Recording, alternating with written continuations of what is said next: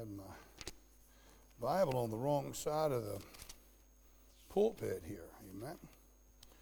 All right, Ecclesiastes in chapter 4 this morning. We've already stood for the honor of the reading of the Word of God with Brother Andy singing this morning, or reading this morning, and uh, doing quite well. We won't do that again. You don't need to stand. And uh, but, I, uh, but Ecclesiastes chapter 4, looking in verses 9 through 12. The Bible tells us here two are better than one because they have a good reward for their labor. For if they fall, the one will lift up his fellow, but woe to him that is alone when he falleth, for he hath not another to help him. Again, if two lie together, then they have heat. How can one be warm alone? And if one prevail against him, two shall withstand him, and a threefold cord is not quickly broken. So I'm going to speak to you this morning on the topic of relationships. We're taking a one week break on our Pure series. We'll pick back up next week and the week after uh, to conclude that series. But today, we want to talk about relationships. All right. Now, when I say relationships, guys, relationships can be quite peculiar. They can actually be precarious at times. And so many today believe the, the basis or the fundamentals of a relationship have to differ between, say, a, a husband and a wife or two friends, all right? And I realize the outcome and obviously the purpose uh, uh, for different types of relationships, they do greatly differ. I understand that. But, but be it a husband or be it a wife or be it a friend, the fundamentals of a relationship are the same, okay? In other words, the nuts and bolts of a relationship are identical, whether it goes across the board of a, um, a husband and wife, whether it goes a girlfriend, boyfriend, or whether it's two brothers and sisters in Christ or friends in general. So, the nuts and bolts of a successful relationship lie within this fundamental process. And that phrase, nuts and bolts, if you will, it's, a, uh, it's the nuts and bolts of a subject is referring to the detailed, practical aspects of that subject. And so today we're going to, we're going to cover, I say in detail, the practical as- aspects of a successful relationship. Beloved, keep in mind, relationships are the building blocks of our society. How well a community functions is, reveals how unified, how fortified, and even reveals the formula of that particular foundation of a relationship. When a society is built upon multiple agendas, when it's built upon false ideologies, when it's built upon, uh, you know, the interposition of one's power upon its subjects, the result is a failed financial system, a decimated infrastructure. My soul, just look around. Look around in our society today, the results of, uh, of ignorance making rules without any basis of societal functionality we find, guys. When relationships break down, the community, the county, the country, the world breaks down as well. Proof is seen, it's seen every single day. The reality is this of a society, a government, business, homes, and especially your personal relationships. Listen carefully. If you make no changes, you get the same results. You keep putting the same people in the office, you're going to keep getting devastating results. That right there is common sense. You keep leaving the ever loosening bolts in your life, you're going to have the breakdown of the home. You keep leaving those areas in need of tightening a relationship, it will eventually fall apart. There is no ifs, ands, and buts about that today. Why? Why, why do you believe today that, that, we, that there's, some, there's, there's this particular failure or breakdown in relationships and what the solution is? It's because life is a moving entity. Life is always on the move, and therefore, the nuts and bolts of a relationship, it's required, there's required areas that we need to tighten up. We are required to fix them. Remember this, if you will, especially those who drive quite often. Patchwork will never be repair work. You can patch all of the potholes you want to, okay? It's never going to be as good as fixing the entire road, as grinding that road down to a flat and zero grade level and rebuilding the foundation on a solid, uh, a solid work and a solid material. It's never going to be as good. Personal relationships are the same. The reality from our text this morning, which is, is only a springboard text today, we're going to move into Romans 12 here in just a few minutes. The reality of this text is that two are better than one. When two are working together, they can assist one another. When one falls down, the other can pick them up. Marriage and friendships work in the very same manner. If you want to have a successful relationship, you're going to have to be willing to do your part for the pair. and as well as be willing to pick up your partner to help them, to help your mate, to lift up your spouse when the time is right and it is called for. Think about it like this. Our world today talks about, we, man, if we just had an instruction manual. Now, I say this about instruction manuals. Instruction manuals are not what they used to be, all right? You know, you know, people back in the 50s, 60s, and 70s, they used to get an instruction manual on how to work on their cars. It was about that thick. It was a book. I forgot the overall name of the company that always put them together. Who is it? Yes, yeah. And so they put them together and they taught you how to change valves, how to swap out pistons, how to move, change bearings, and all of these different things. You don't have that today. As a matter of fact, the majority of instruction manuals today, they just pictures and that's all there is to it. If there are words involved, it's either in 40 different languages or it look it reads as if Google Translate put it together. It makes no sense whatsoever at all. And sometimes people say, "Man, I just I, I only." A lot of times, people have said this, and typically it's on the backside of a failed marriage or the backside of a hurtful situation within the relationship. They say, "I only wish marriage." had an instruction manual. I only wish that uh, when I got married, it came with an instruction manual. Or two friends have a, a, a, bad breakup and they have a fall down, a breakdown in their, their relationship, and they say, Man, I, I just wish friendship came with an instruction manual. Well, beloved, it does. They do come with an instruction manual, it's, right here. Guys, if you listen to me, if you think the Bible is an, only a tool for spiritual guidance from this life to the next, man, you're missing the boat. Matter of fact, you're not, you're not even missing the boat. You're not even near the dock. You're not even close. You don't even have your ticket if you think the Bible is only a spiritual book from this life to the next. And it's no wonder that you struggle with the fundamentals of a relationship. It's no wonder that you struggle with the fundamentals of a friendship or business or, home. You name it. This is a one stop shop right here. It is the basis of which we establish our faith and our practice. It is life in general. So, with everything said, guys, we're going to look today at what I've called the ABCs of a successful relationship. It's a practical look, a practical aspects from Bible teaching how will improve your relationship, how to give you a successful relationship if you employ them. So, no, no matter what you have in life, no matter what it is, if there are moving parts involved, and I've already said that life is a moving entity, it will require aftercare. Hands down. You're not going to get into this life. Uh, maintenance, you cannot get through this world today with relationships without maintenance, without servicing, without checkups, without MOTs, if you will, right? I mean, to think that you're going to meet a good friend or you're going to marry the right person and there'll be no maintenance whatsoever involved in the future, we'll soon find out failure is at the door. Relationships are no different than machines.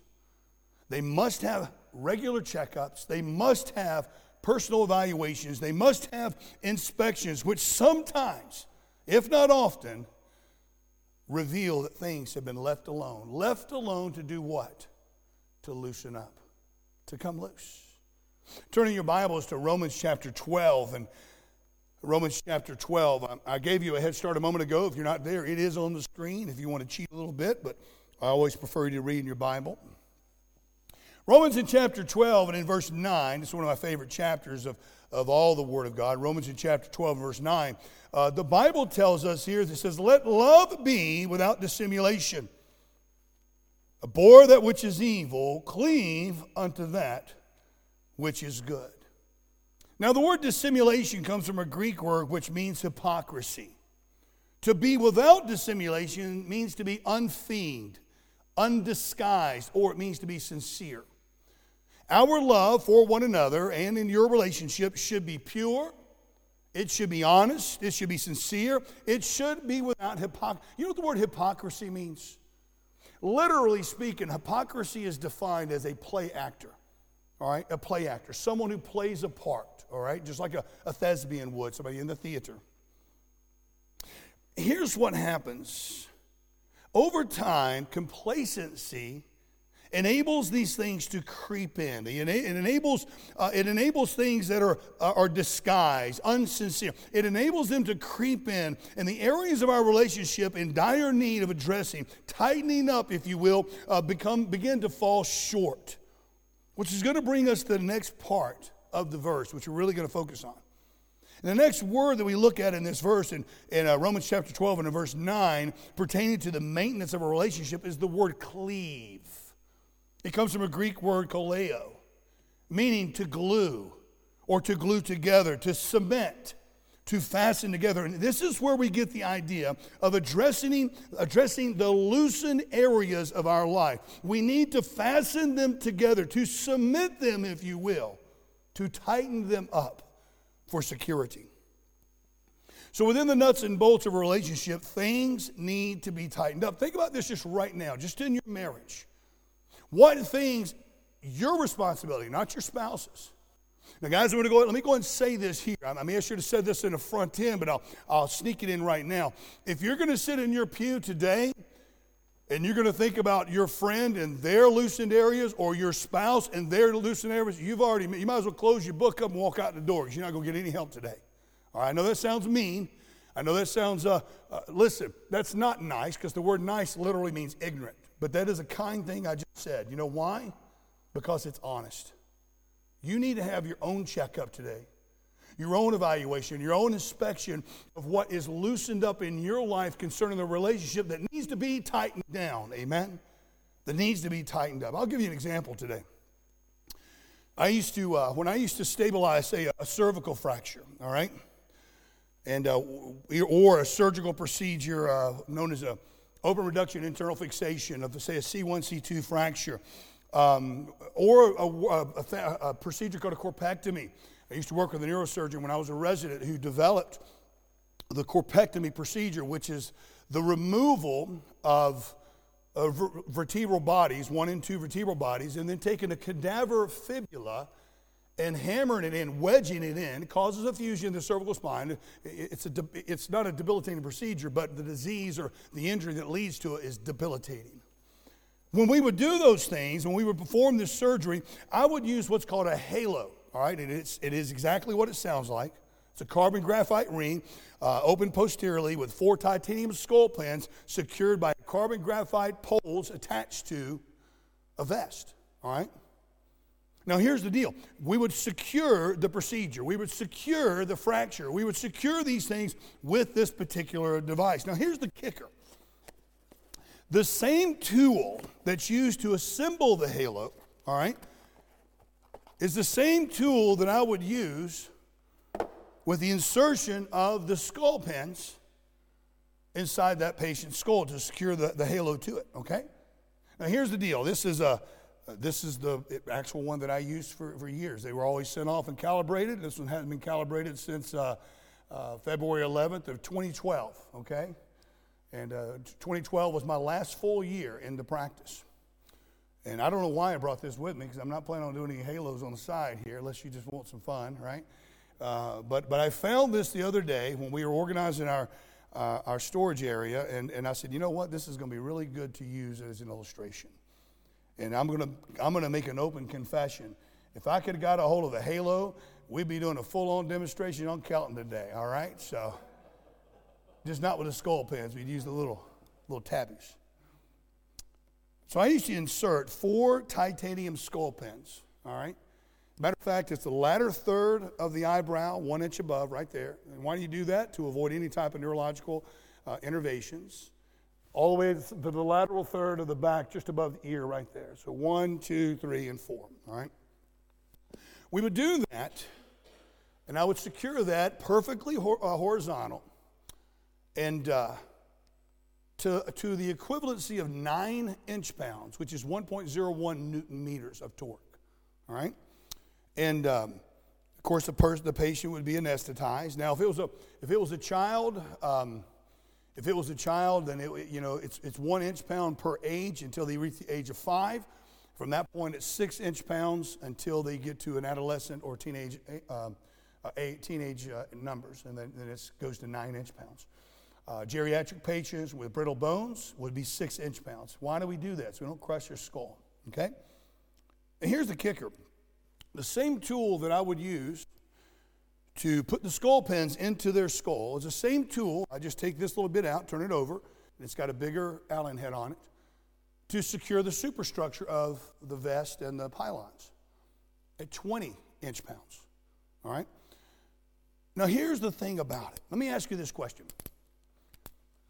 I go in, patients on the, o, on the OR table, I prep all my stuff, surgeon does his job, I do my job. They're locked down, they're good, they're sent off to recovery. They wake up, they come to, they're sent to their room, be it ICU or a regular room, whatever it may be. I just high five them, send them on their way. They all good? Now, 24 hours later, I got to come back through with this same tool. Now that they're awake and alert, not anesthetized, and guess what I get to do? Retighten those skull pins and that superstructure. Guys, I'm going to tell you something. It's very painful. Very painful. Imagine that feeling and that sound click reverberating inside your head and through your body, and now all that pressure is being pressed down onto the skull. Why do I do that? What's the purpose of me coming back through as a follow up care? You got to do this for 12 weeks, Brian. For 12 weeks, you'd follow up with them at least every other week until 12 week period of time. They should be healed, and we swap them out to a cervical collar and take the halo off. Why do we do this? Guys, you do this because every single, without fail, without fail, there was at least one to one and a half turns on those skull pins. One and a to one and a half turns on that superstructure. Why?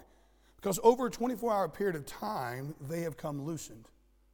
They loosened up. The body has settled into the orthosis, the body has settled into the halo. Movement occurs. Now, I want you to think about it for a second. What if someone with a type 2 Hangman's fracture, which is the fracture of the odontoid process on C2, with a 40 millimeter pedicle screw all the way through that, that second vertebra to allow it to heal, what if they're left without any type of maintenance on that halo? What's going to happen?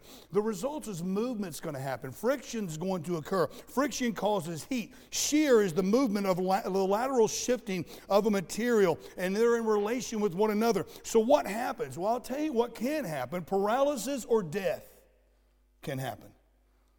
And relationships are no different. If I was to leave that halo patient to themselves, never follow up back with them, and they're dependent on that to heal their, to secure that injury and be healed, it's almost certain that infections are going to occur, the breakdown of the skull is going to occur, the pedicle screw is going to come loose, the fracture is going to come back, it's going to, it's going to worsen. It's almost certain that it is. Relationships are no different, guys. If we're not focused on regular checkups, inspections, tightening up of what is loose in our lives, Friction causes heat and shear, which is defined as the strain produced by pressure in the structure of a substance when, when it is layers of lateral shifting. The result is paralysis or even death of the relationship.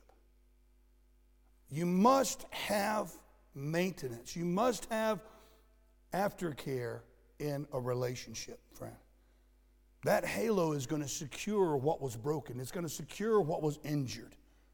We need to tighten up what is loose, protect the work, guard the procedure, and allow it to grow. So that's the A of the ABCs. A successful relationship not only has aftercare, but a successful relationship sets boundaries. So we come back to Romans 12 again. We go back to the first part which says, Let love be without dissimulation. And again, I repeat myself to be without dissimulation is to be unfeigned, to be undisguised, to be sincere. In other words, guys, it is to be real, okay? When love is without dissimulations, boundaries are set in life, both inside and outside the relationship. In marriage, boundaries are set. The Lord Jesus Christ said, uh, What therefore God hath joined together, let no man put asunder. That means either you or someone outside of the marriage.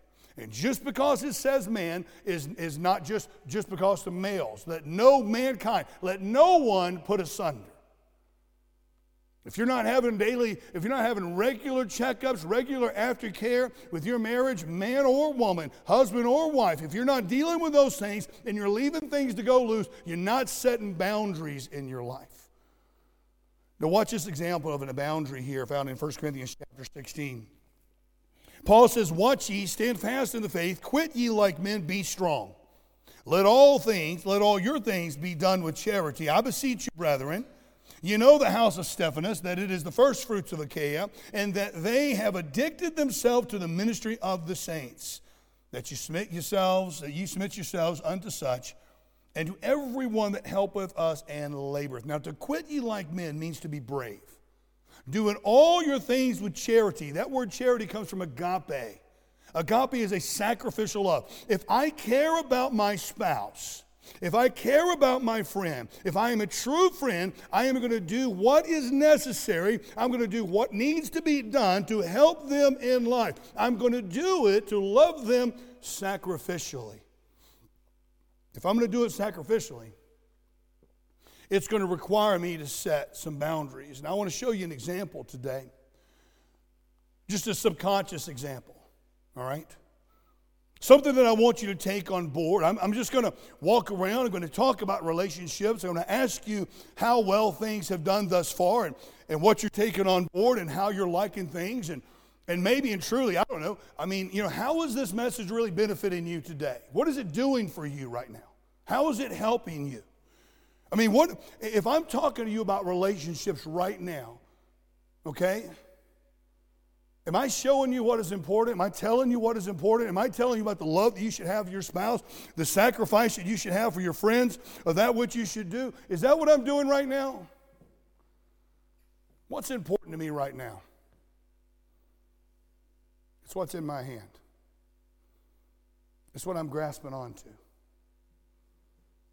I sat here and I talked to you just like I normally would, and I looked down at this thing two and three times. I held it in my right hand, the hand of power. And I showed you subconsciously, really and truly, what I thought was important when I talked about a relationship. Now, if I was to come over here to Bailey, come here, babe. I'm going to use you today. You can come on around here. This is my lovely daughter, and I'm going to hold her hand, the other hand. And I'm going to talk about relationships. I love my daughter. Love my daughter more than life itself. I love, I'm going to protect her. I'm going to talk to you about relationships today. I'm going to talk to you about loving someone sacrificially, having that charity, having that agape love. And I'm going to ask you, what is important right now in my life? Well, you know right now, my daughter's important to me. You also know that I'm facing you and looking you square in the eye, that my relationship with you is important with me.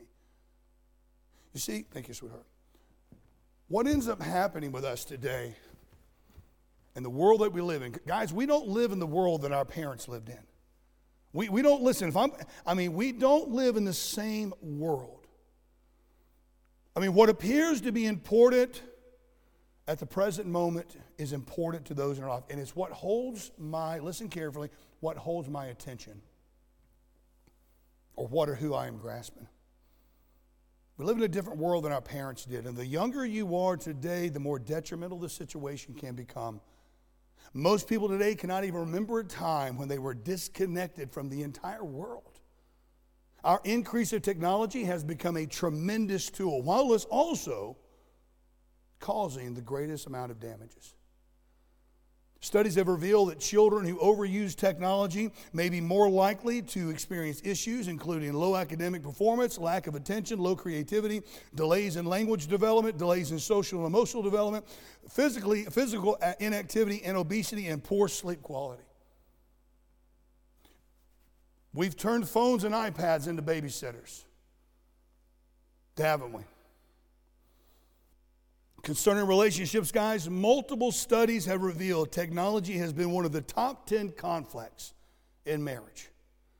The same report reveals out of 25% of couples or partners uh, who were distracted by their mobile phones, 10% of them were involved in an argument as the same result. Another study revealed that distraction as, as, a, as a destructive cause in relationships stated the use of smartphones is increasing and distracting most couples so much that they cannot even have time for one another.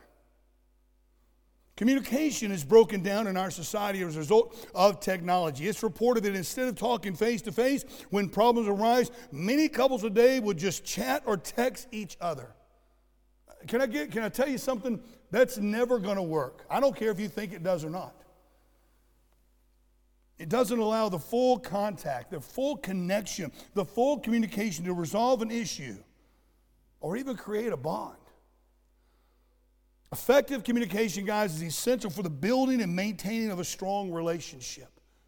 Technology can both facilitate and hinder this process. There's another detriment found in a publication in 2021. It was a survey by the Center for Gen- uh, Generational Kinetics. It's found that 56% of users believe social media enable the fear of missing out trend. And 45% of young couples reported that they experienced the fear of missing out. Missing out of what? They don't even know. When asked that follow up question, what are, you, what are you missing out on? They could not give an answer. But there's just a fear of missing out. People are are, are pressured today uh, to present an attractive image of themselves, uh, lives on social media. It affects their self esteem, it affects their relationships. They see all these people with 40,000 layers of filters on them, and they say, Well, I'm not like that, so I'm not good enough.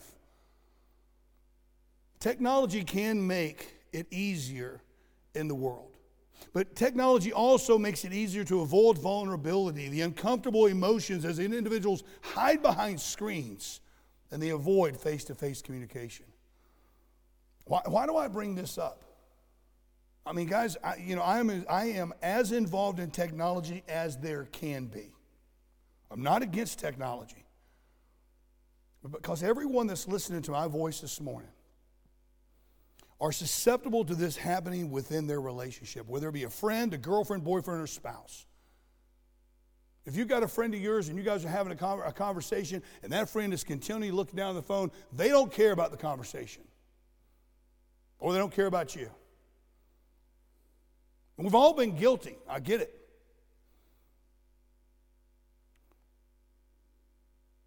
What you hold, guys, is important to you. Our actions speak long before and after our words. Boundaries must be set up. Guardrails on the mountain roads. They're not there to rob you of fun. They're not there to remove your liberty. Guys, that's just ignorance and immaturity speaking. They're there for your safety. They're there for your security. And the boundaries that you set up within your relationship is going to do the same. If you want your relationship to grow, you're going to have to set limitations in it. One of those limitations, because of the age that we live in today, is that phone right there. There has to be set times, set rules. I was speaking to a good friend of mine the other night.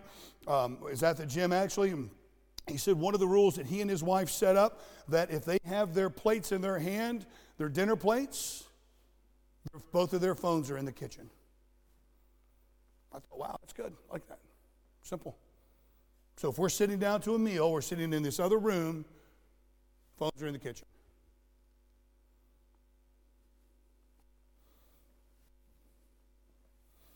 It, it doesn't matter if it's the phone, the telly, another person, other situations.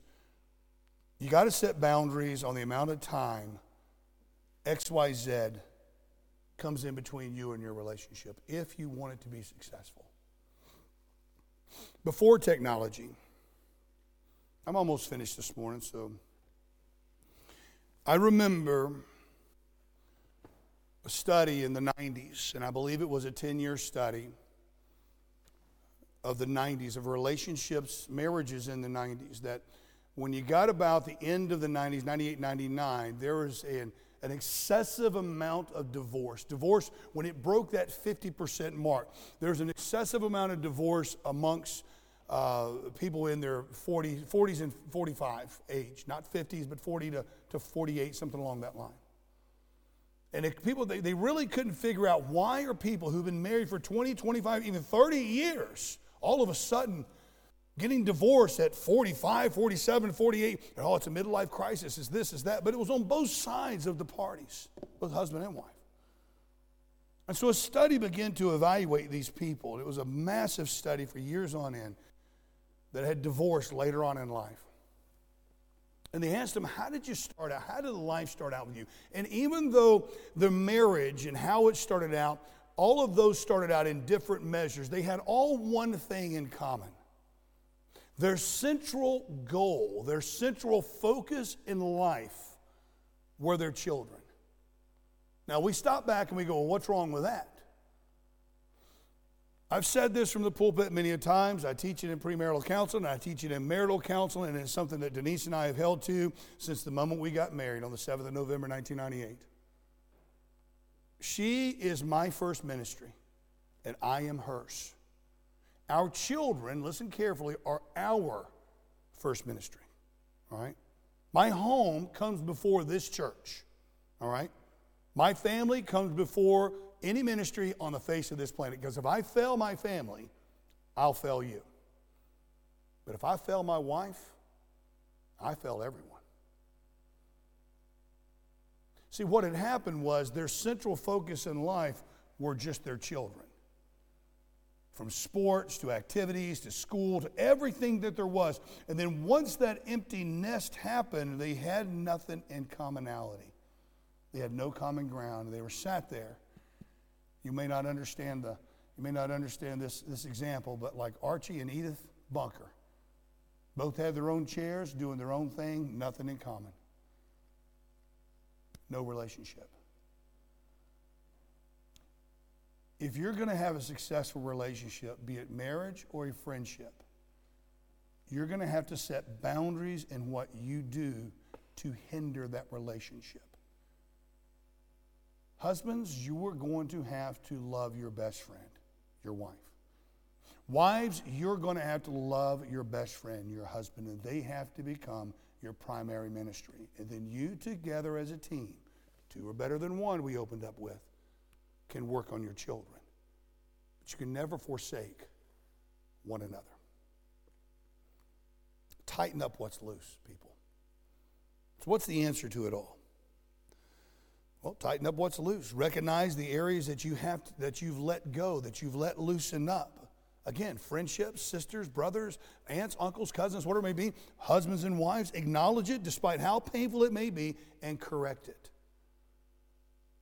Thirdly and lastly, the C of the ABCs is a successful relationship has a course. And that's a course of action. Back in Romans 12, the Bible says, Be kindly affectionate one to another with brotherly love and honor, preferring one another, not slothful in business, fervent in spirit, serving the Lord. So, within the basic construct of a Christian relationship, we are to be kindly affectionate one to another with brotherly love, preferring one another. Beloved, in marriage, men are told to love our wives. We are told to love our wives, Ephesians chapter 5. We are told to honor our wives, 1 Peter chapter 3 verse 7. Wives are instructed to submit or to be in subjection to their husbands, guys. And, and I understand in the modern age we live in today, people want to remove or to change that. But, guys, if it's in the Bible, it's the Bible, beloved, and I ain't changing it, neither are you. My opinion or your opinion is inconsequential. If it's the Word of God, it's the Word of God. But have you ever wondered why He didn't say, Wives, love your husbands? Have you ever wondered why God didn't command the wife to love the husband? He told the man to love his wife. That's a sacrificial love. You're to give yourself over to her, to sacrifice for her. The reason being is typically loving is not the problem for women. Women's typical nature is to nurture to care for. It is the sweet side of a lady that God has blessed mankind with to complete the marriage.